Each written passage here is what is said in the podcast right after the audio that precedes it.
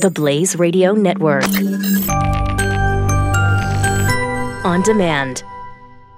The Glenn Beck Program. What is our God? What gives us eternal truth? What is that point on the horizon that we need to affix and look at and say we're headed in that direction? If you get rid of the God who gave us the right of life, liberty, and the pursuit of happiness as individuals, then it's logical to have a conversation about getting rid of those rights. But then who is going to issue our rights? And what exactly do they mean? The Glenn Beck Program. Breaching the fault lines of today. Welcome to Reform This with Dr. Zuhdi Jasser on the Blaze Radio Network. This is Dr. Zuhdi Jasser. Welcome to another week of Reform This. Thanks for being with me, and if you've listened before, thanks for coming back.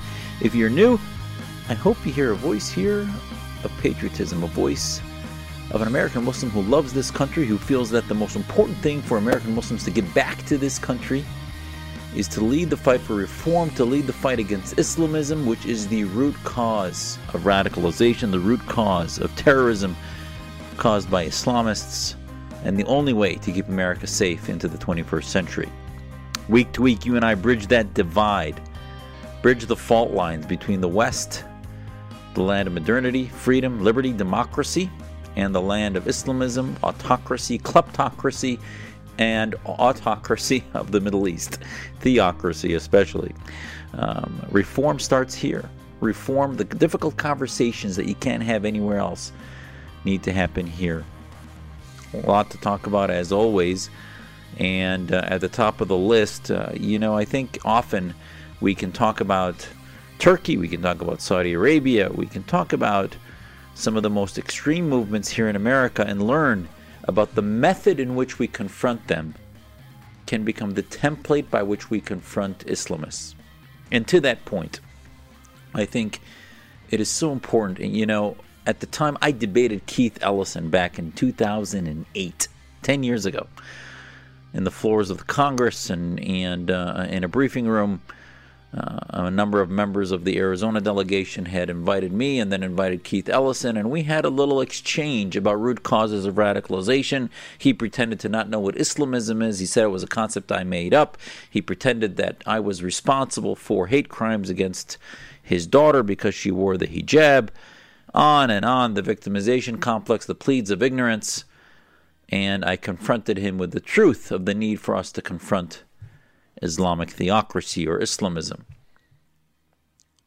And I had always expressed dismay that Congressman Ellison was even a congressman and that his constituency would vote for a previous spokesperson for Louis Farrakhan, a previous uh, um, not only member, a previous leader of the racist, separatist, un American, anti American movement known as the Nation of Islam that had spawned such militant movements as the Black Panthers and other dangerous organizations. But he claimed to have distanced himself from that. And now, oh my gosh, oh my gosh, we are surprised to see photos of Senator Obama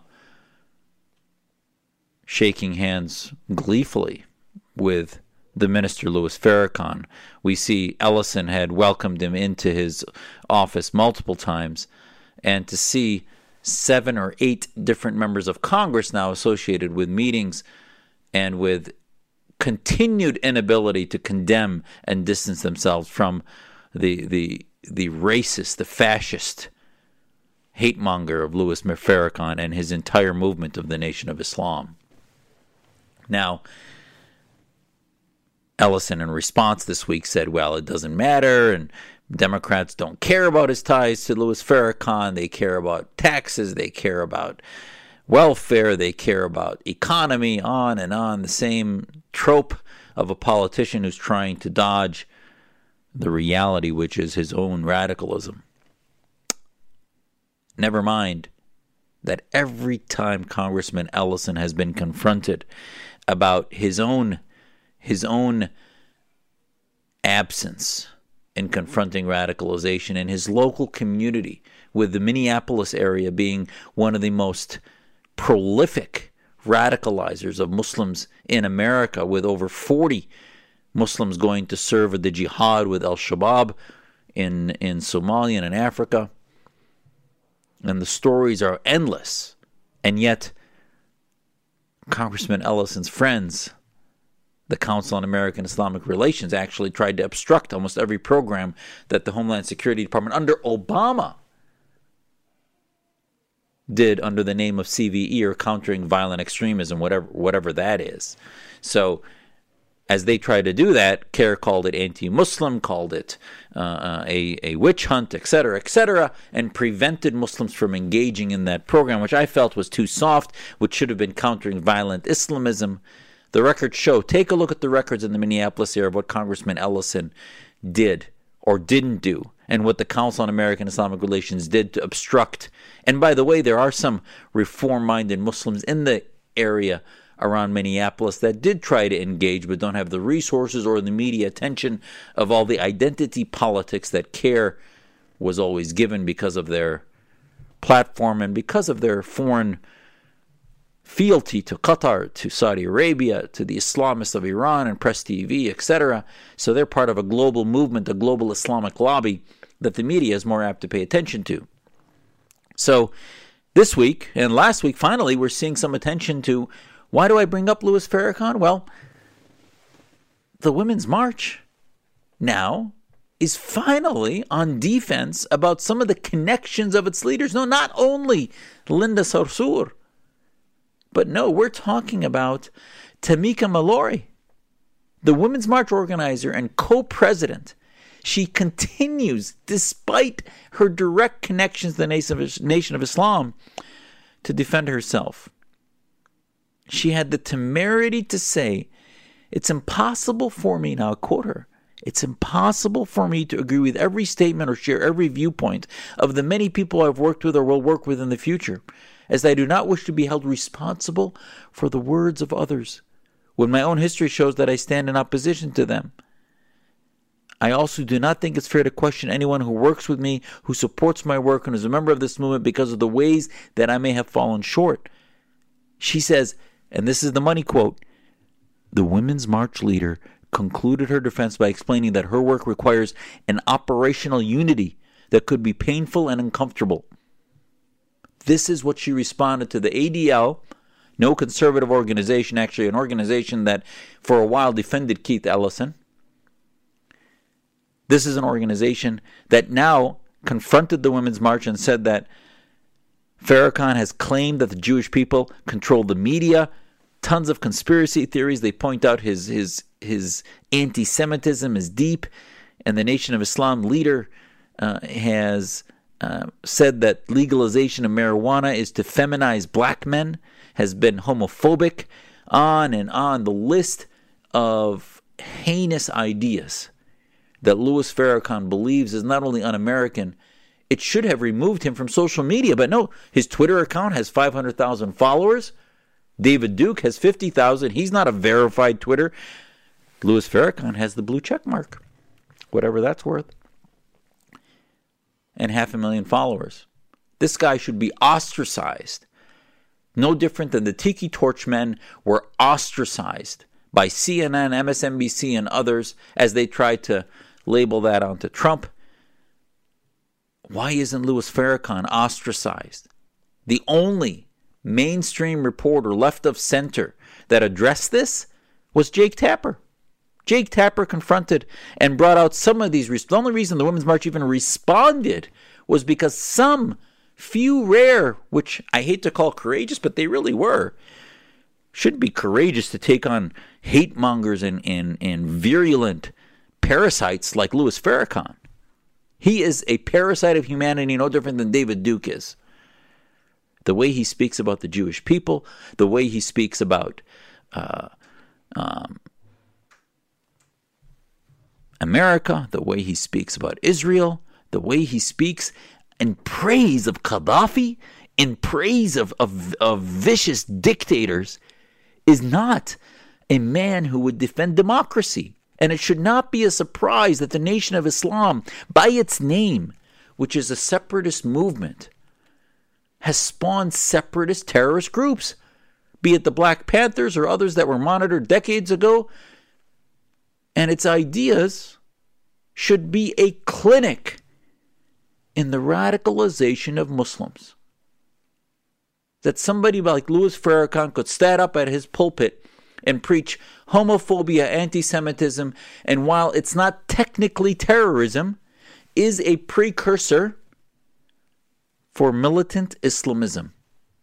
Now, his book, they don't even read the Quran in Arabic. There's uh, you could have a debate, as Sunnis try to do, to separate them from any form of Islamism, be it Wahhabism, Wahhabism Khomeinism, or even mainstream so called Muslim Brotherhood ideology, because of how much they've deviated from not only Sunni Islam, but the belief that the Prophet Muhammad is the final prophet. That's a whole theological argument. At the end of the day, these are self identified Muslims.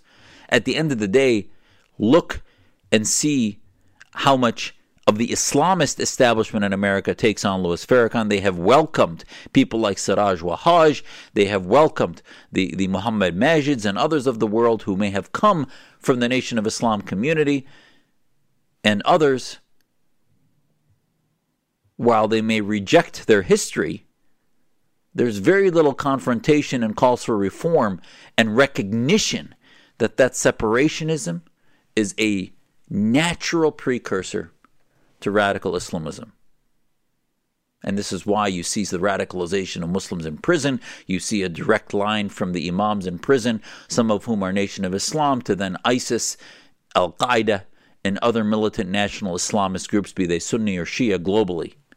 So, do not underestimate, do not underestimate the importance of people like Tamika Mallory and how much they minimize their connections to the Nation of Islam, to what to to what impact that has on the perpetuation of the market for pre militant ideas of homophobia, anti Semitism, anti Americanism, conspiracy theories, and the whole pool of ideas that should be marginalized no different than the fascist white supremacists are marginalized every day.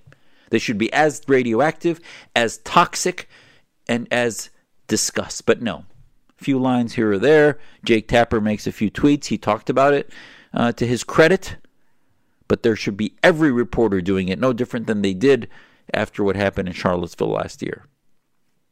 And by the way, the pictures coming now out now of Obama with fealty to to uh, Minister Farrakhan of the meetings of Ellison and others. Where were those pictures when they happened, or when Obama first ran? These were there. Now it's being revealed. Fine, let's talk about it. I'm not saying we shouldn't talk about it now, but why didn't we talk about it when he ran? political correctness, identity politics, because the left wants to use the African American community, the Muslim community, and ignore Islamists. Ignore Islamists and how toxic that global ideology is from Iran to Saudi Arabia and refuses to link that separationism here in America to the Islamism and fascism of Iran, Saudi Arabia, Muslim Brotherhood, and on. When we come back, we'll continue the conversation about the Nation of Islam, the Women's March, and start looking at what Saudi Arabia has been doing. This is Zuhdi Jasser on Reform This. You're listening to Reform This with Dr. Zuhdi Jasser, the Blaze Radio Network. Don't miss the Morning Blaze with Doc. You in business and first class get to walk back. Ah, but they do not get to walk can't- up. Oh no, that's bad. now listen, kids, I, want to see you up here, but, But you can't. They won't let me. You can't. They so won't. this curtain here, you can't come past. You can't. I'll come back and see I'll you. see you in a little when bit. I just- have time. Good. Until then, you just stay with your mom. The Morning Blaze, weekday morning, 6 to 9 Eastern on the Blaze Radio Network.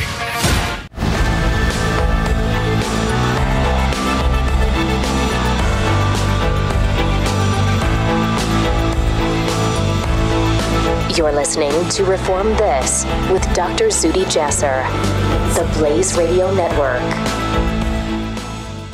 This is Dr. Zuhdi Jasser. Welcome back to Reform This. We were talking about the the hypocrisy, the double standard, the the big, bigotry of low expectations that is put upon the left that the left puts upon the Muslim community and allows bigots, allows fascists like Louis Farrakhan to become representatives and then dismiss them.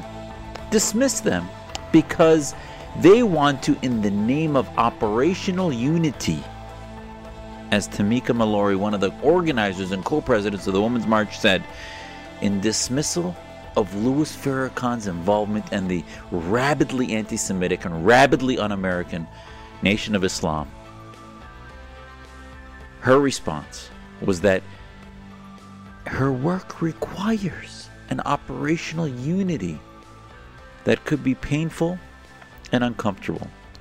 Oh, so now we describe folks with ideas that, that spew conspiracy theories, that talk about Jewish control of media and Hollywood, that, that talk about the gay community like they're talking about creatures, that talk about America like they're talking about a place that they despise because they're separatists. We're talking about movements that have sprouted radicals that radicalize folks in prisons and across America, in pipelines like the Black Panthers and elsewhere, and they're dismissed because of op- what is the operational unity? What is the operation of the Women's March? I thought it was about feminism. I thought it was about about unity, about women's issues. And in this week, what is more offensive to women than on the International Women's Day to have the head of the Women's March, one of the co presidents, dismiss as a necessary part of her community Louis Farrakhan, his Nation of Islam. Look back at what Louis Farrakhan said about Gaddafi, his friend, his mentor, his, his colleague, one of the most grisly human beings that ever existed in the Middle East, Muammar Gaddafi, was embraced by Louis Farrakhan. And it goes on, legions of dictators. The Khomeinists have been embraced by Farrakhan and his visits and elsewhere. It's just, uh, the list goes on and on. Keith Ellison's never held accountable. The, the eight Democrats uh, that have embraced Farrakhan are not held accountable. And unfortunately, if the left really believes in the principles of feminism, equality, all the things they talk about minority rights, they would call out the fascists amongst them. And I'm sorry, Farrakhan has a much larger following than David Duke does. Look at their Twitter count. And I think the last point I wanted to make about this is when people say, Where are the reformers? Why don't reformers have a voice?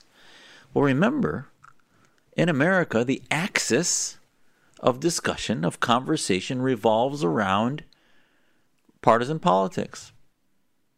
People say, well, all the reformers are not reformers, it's all part of a right wing movement. Well, the left prefers to embrace the, the racial, divisive identity politics of virulent movements like the Nation of Islam, separatist movements that call themselves a nation within a nation, which by definition is a separatist movement, that will do everything to placate Sharia law beliefs, which are incompatible with Americanism, placate anti Semitism, and it's not just the Nation of Islam.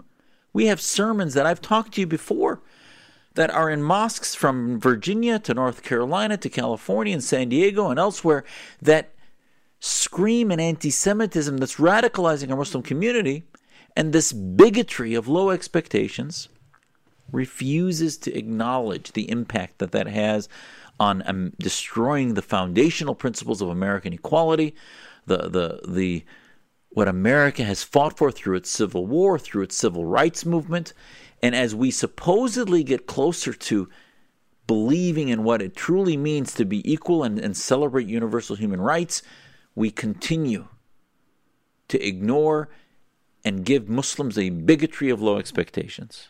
We don't hold them accountable to the same principles, and we use their constituency for partisan politics.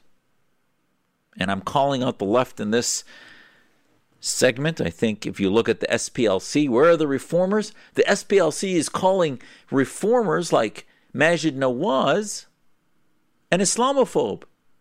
And this is a, a, a liberal left of center thinker that believes in feminism, that believes in, in many of the ideas of the left, and yet he is dismissed by a, a byproduct of the Soros movement as being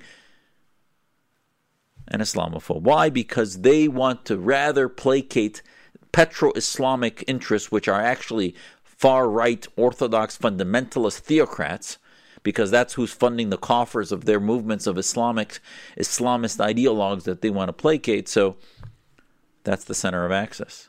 The center of access is not true north, universal human rights. The center of access is not what protects America and what we believe in, where we can debate on issues we might disagree in about health care, about uh, gun rights, abortion rights, or whatever those things might be that we might disagree, left versus right.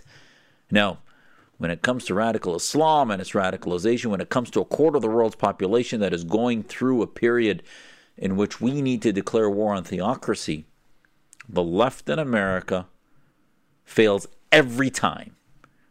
Every time they take the side of the Louis Farrakhan's of the world, they take the side of the dictators of the Muslim world, they take the side of the mosques and the Islamic establishment instead of where the real civil rights war is today and the real civil rights movement is today, which is inside the mosques, inside the theocracies in Iran, Saudi Arabia, and elsewhere. So wake up. Women's March, you are not a march for women, you are a march for leftist demagogues, unless you stand for the principles of what this country believes in, and I will defend your right to do so when it's about issues we might disagree with, but not when you reject the civil rights for Muslims within who are marginalized by theocrats and and and amplified by your empowerment and blindness to their theocracy. So, to the Linda Sarsours, the Tamika Mallories, and every leader of this Women's March, the SPLC, and all apologists for Louis Farrakhan, Nation of Islam, and other hate filled organizations and leaders, we call upon you to take a stand and, and then Explain to America where the voices of reform and moderate Islam are. You're not helping. You're the problem, not the solution. More to come on Reform This on the Blaze Radio Network. You're listening to Reform This with Dr. Zuhdi Jasser. The Blaze Radio Network.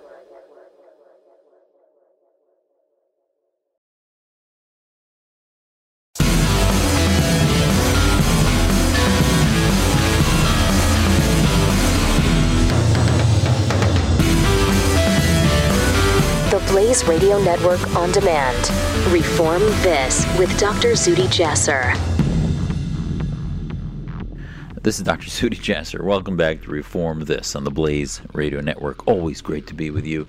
And uh, along with you, traverse the news, traverse the events across the world, things that might be missed on the lamestream media that uh, are so obsessed with porn stars and the irrelevant parts of the Russia story that uh, you're missing the real news of the Russia story of what's happening in Syria and elsewhere. While, uh, you know, I heard a uh, speaker from Hoover this week uh, um, talk about what's happening in Iran. And, you know, he said many things that I wanted to share with you, but I think the one thing I want to take the time to talk to you about is he said that Russia and China are on the verge of making Iran into an economic colony. Russia and China are on the verge of making Iran into an economic colony. All the while, all the while, Iran has colonized and made Syria into a client state. Lebanon has lost its autonomy. So the Shia crescent will become an appendage of two of the major superpowers on the planet. They're not superpowers, but two of the most significant powers on the planet. China being over a billion people strong and, and militarizing to the point, as he pointed out, not to just create toys with their military, but spending an un, unprecedented amount on their military, while Russia also continues to hegemonize the region. And they seem to be working in tandem against the free countries of the West. Later, I want to get to the fact that why NATO then becomes so much more important and why our position on Turkey becomes so much more important. But you can't ignore the fact that Syria seemed to be a small country and we only cared about what was happening there because of the radicalization and the threat that ISIS posed to the West, to Europe, and to America, and the acts of terror, one after the next, that sprouted also as a result of us vacating from Iraq. But as we look to American national security, this domino effect if Syria was truly, as I've said to you every time I've talked about this, if Syria was truly undergoing a civil war, we should have left it alone. And as we, as Obama did, did nothing and let them work it out. Absolutely. That's what the Syrian people finally, after 50 plus years of Ba'athist domination, finally woke up to do. But no, the Russians, the Iranians, and then the Saudis, the Qataris, and the Turks that radicalize the Sunnis, the Russian and Iranians that fuel the Hezbollah militants and the Assadist terrorists and others, created a, a, a massive genocidal campaign against one another that left the regular population in Syria that was truly having a revolution to perish. And the region empowered Russia, Iran, and economically in Iran, China. We handed pallets of cash instead to Iran, and the cycle now has swung back in which now the Trump administration is amplifying the voices of Saudi Arabia too much. We are now empowering the Wahhabis in order to balance the hugely imbalanced power that the Shia Islamists have, bolstered by Russia. So, on one hand, I don't fault the Trump administration for taking the side of the Saudis because they had to rebalance, recalibrate. But at the end of the day, they are as much a threat as Iran and its Khomeinis, bolstered by Russia and China in their economy. And now we see we see that Saudi Arabia is spending tens of millions of dollars on the rehabilitation campaign in the West. We see in Britain, the British media is talking about how on Tuesday this week, The Guardian published a leaked memo suggesting a U.S. law firm influenced investigation into the 43 billion pound deal between the UK arms dealer BAE and Saudi Arabia involving bribery allegations. The shady dealings were discussed at length. The leaked memo then goes on to talk about how a U.S. law firm influenced an investigation into that deal. And the bottom line is, is that the Saudi lobbying efforts in the Justice Against State Terrorism Act was pursued by families of 9 11 victims, and they went on to make sure that they would not be targeted, their government with that act for their complicity in the 15 out of 19 host, uh, uh, uh, terrorists that were involved in the acts of 9 11, in addition to their whole radicalization process, which they should have been held accountable for. So at the end of the day, now, not only was it that act that started to rev up the Saudi lobbying machine in Washington, but finally now, with a course correction, they're trying to rehab their images. And we see in Britain now billboards across London talking about MBS being the great reformer. I mean, I have to tell you, it is nauseating. There might be some great platitudes, MBS. I prefer to call them MBS. But that MBS may be saying, Mohammed bin Salman, the young crown prince that's been named by King Salman as being the next in succession for the throne. And the world looks on and looks at every snort and movement that he makes as being some profess of reform. This week there was the hysterical move in Saudi Arabia that Vince McMahon was going to bring WWE and they were going to have a 50 grand royale wrestling match. A 50 man Grand Royal wrestling match. WWE that will break down the walls of culture and begin the era of economic and cultural reform. That is what was said in Saudi media and in their press release about the WWE. I won't even get into the background on what led to this. Did it have something to do with connections with the Trump administration? All, that doesn't matter to me. I am sorry.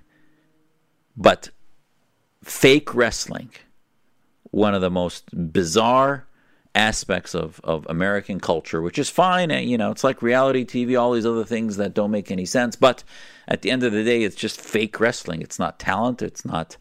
It's not real wrestling. It's just fake. And this is going to be the renaissance of Saudi Arabia. Yep, that's the renaissance. Is a bunch of guys cheering on two guys pretending to beat up each other in a ring.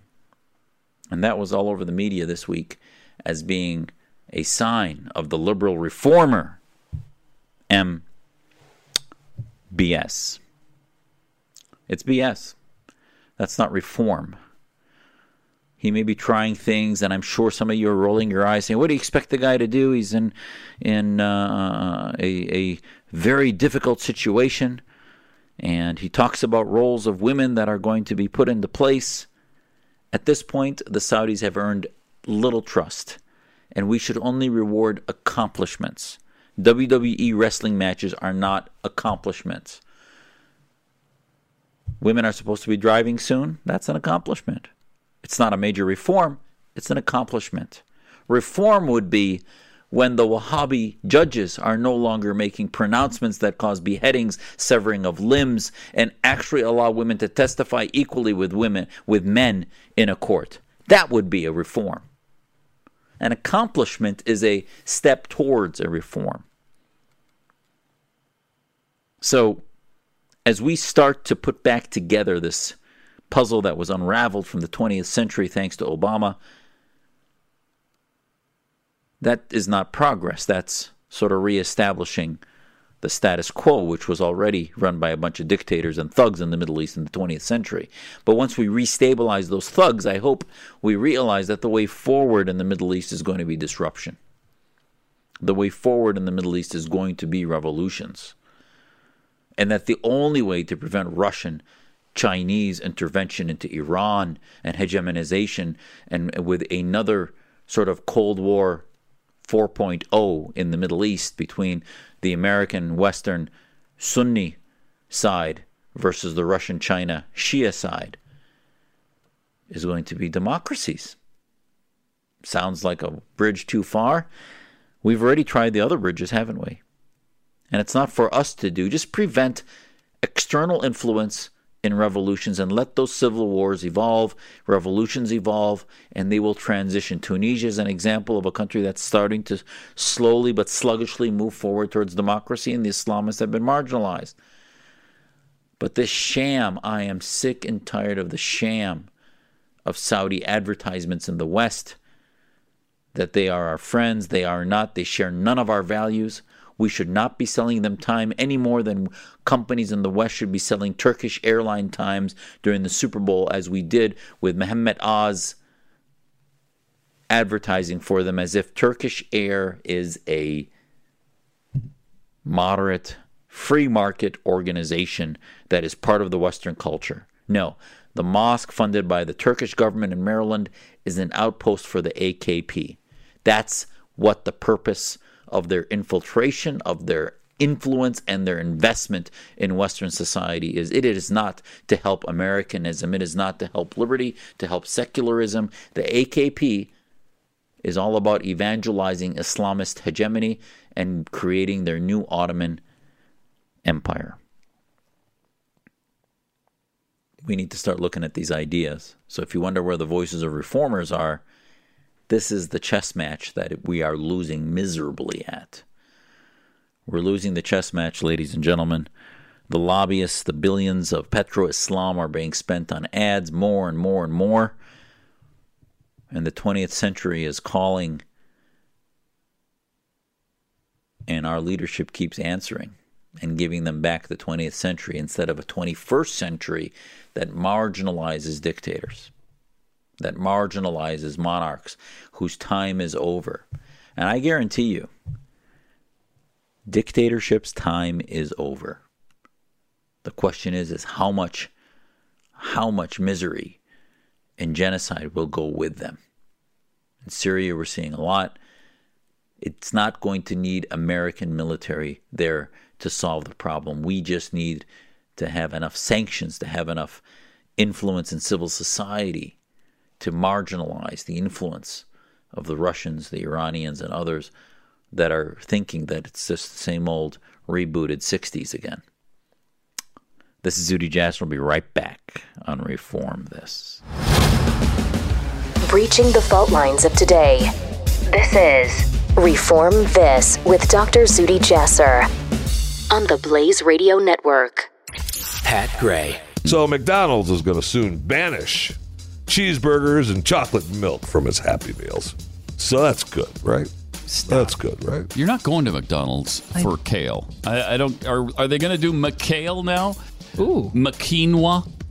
Whoa, whoa, whoa, whoa, whoa, whoa. we need to copyright that right now. Oh, McQuinoa. jeez. Is that stupid? Pat Gray. Weekdays from noon to 3 Eastern.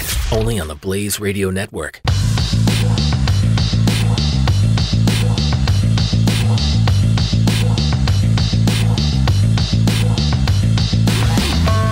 Breaching the fault lines of today. This is Reform This with Dr. Zuhdi Jasser on the Blaze Radio Network.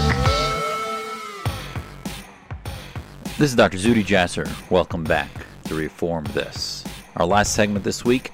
Uh, you know, when we talk Reformation, it's not always just the simple nuances of the ideas. Sometimes it's the national playgrounds, the national fronts that we have to deal with. And if we if we don't follow the direction of democracy, of liberation, of the ideals of Western civilization at all times, and we allow the strong horse to win, if we allow the autocrats and tyrants to maintain control or to gain control, as Erdogan has said when he was supposedly believing in democracy, he had a weak moment, said, Democracy is like a train. You ride it until you get where you want to go, and then you get off. What more honest phrase do you want from an Islamist? That's the problem with majoritocracy, is that democracies always will end up becoming oppressive majorities unless they have a balance of power, a separation of power that ends with the Supreme Court or a legal correction that is not related to a vote and is thus a republic. The Turks have proven that. The AKP has always been Islamist, but initially they had a strong safeguard from a secular military, from a secular party that opposed them. But slowly Erdogan is consolidating power in a very authoritarian manner, and the AKP is not only Islamist, but it's become a cult of Erdogan. Now, the, I bring this up because this week, well, one of the tests I think constantly that the West needs to realize we are in is what are we doing with Turkey? Because Turkey is part of NATO. NATO, NATO, this is what the NATO treaty signatories signed. They said the parties to this treaty reaffirm their faith in the purposes and principles of the Charter of the United Nations and their desire to live in peace with all people and all governments. They are determined to safeguard the freedom, common heritage, and civilization of their peoples, founded on the principles of democracy, individual liberty, and the rule of law. They seek to promote stability and well being in the North Atlantic area. They are resolved to unite their efforts for collective defense and for the preservation of peace and security. They therefore agree to this North Atlantic Treaty. Then it goes into the articles. I'm sorry. Turkey this week has threatened, basically threatened to, to invade Greece. Turkey has said that it will uh, uh, basically do whatever possible to allow the Kurds to be annihilated. which will not happen, but the United States has backed away. The Kurds have stopped fighting ISIS because they said Americans are not supporting them, and Turkey's cheering that on. Turkey has also threatened the West after uh, uh, President Trump rightly identified Jerusalem as the capital of Israel, which it's always been. That should have never been on the table. Now, this is not about East Jerusalem. It's about where the Israeli capital is right now, where its Knesset and its Supreme Court, its seat of government is. It's in West Jerusalem. And Turkey's response was to declare East Jerusalem the capital of Palestine. And that basically it threatened the West. On and on. The list of threats continue to increase. Erdogan has made statements that, uh, from support of Hamas to a desire to end the Sykes-Picot agreement in the Middle East, his his aspirations for caliphism are unbelievable. When is the United Nations, when is the NATO countries going to look at whether Turkey should stay as part of NATO? I don't believe they believe in these principles of liberty and freedom. I think AKP has shown that they do not. And what is NATO's policy on rogue nations that are supposedly part of their group? And I think it's time for NATO to redefine itself and the UN also to have a subset which will become a league of democracies. Because the tyrants, the dictators in the in the UN, in which you have bizarre mechanisms in which Saudi Arabia, Syria even, are getting seats on UNESCO and other things that are just sort of beyond Orwellian. So uh, it's time to revisit Turkey's position in NATO, to, to begin to marginalize them and begin a process of expelling them because of the AKP's Islamist position, Islamist ideology that's incompatible completely Islamist theocratic ideology is incompatible and state identity is incompatible with Western state identity.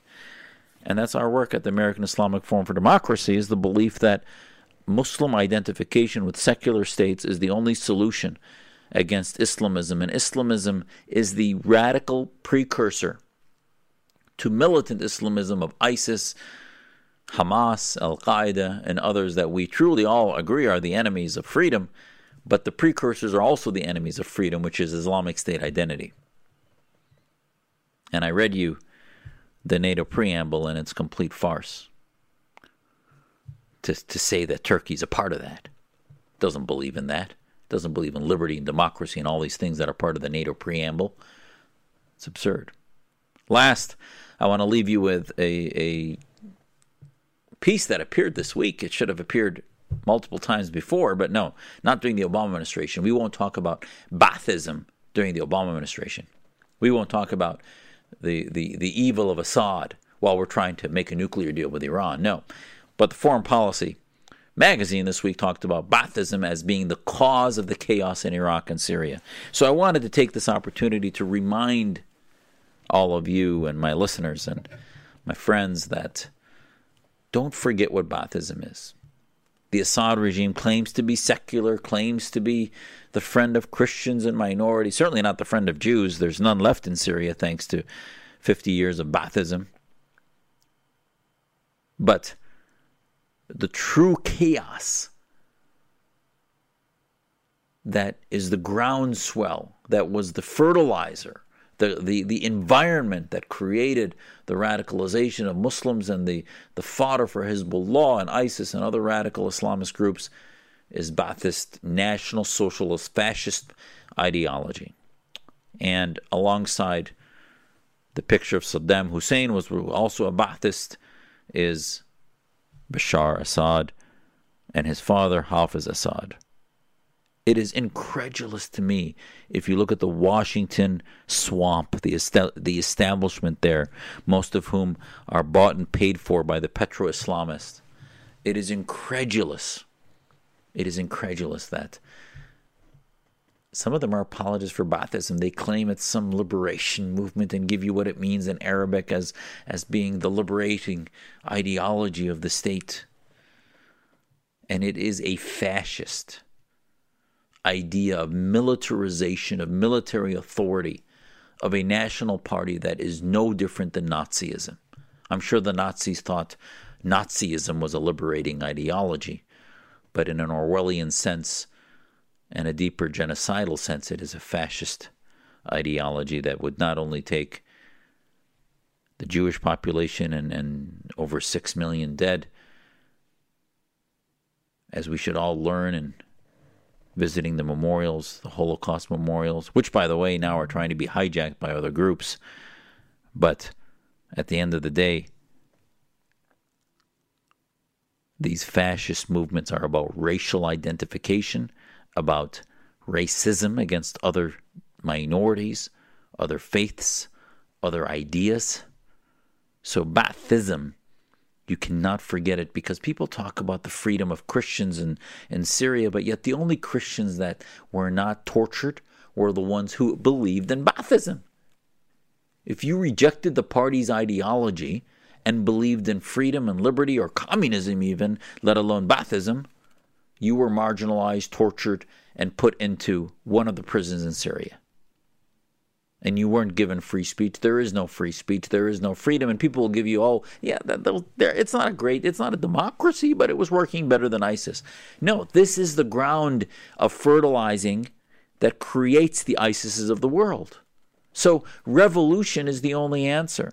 So thank you, foreignpolicy.com, for writing about this, but we should constantly be reminding America that the, the cauldron that's brewing ISIS is 50 years of Baathism and dictatorship and monarchies across the Middle East. And this Game of Thrones needs to end. The Game of Thrones needs to end.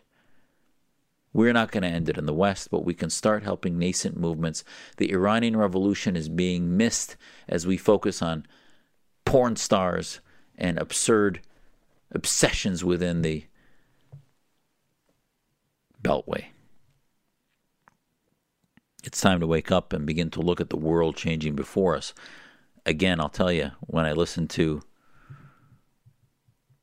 Abbas Milani from Hoover Institute, he said, This is a guy who's been studying this stuff for decades.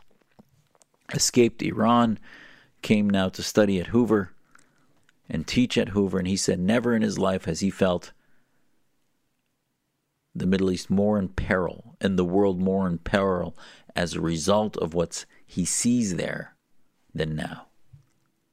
And yet we have no rudder, we have no guidance on what is the way forward. Is it simply to put out fires as they come? Good. We finally have a president that's putting out fires immediately and empowering our generals, empowering our DOD to do what they need to to keep America safe militarily. But the whack a mole program will continue forever unless the Muslim world ends its battle against both fascisms Ba'athist secular military fascism and other military fascisms across the Middle East, North Africa, and theocracy. Both need to be defeated, and that process might be a long journey, but it has to start now. It's always great talking to you. The worker reform starts here. It doesn't end here, but it starts here, I hope. And week to week, you and I can talk together about those things that so few are addressing. This is Zuhdi Jasser on Reform This on the Blaze Radio Network. Reform This with Dr. Zuhdi Jasser. Breaching the fault lines of today. The Blaze Radio Network.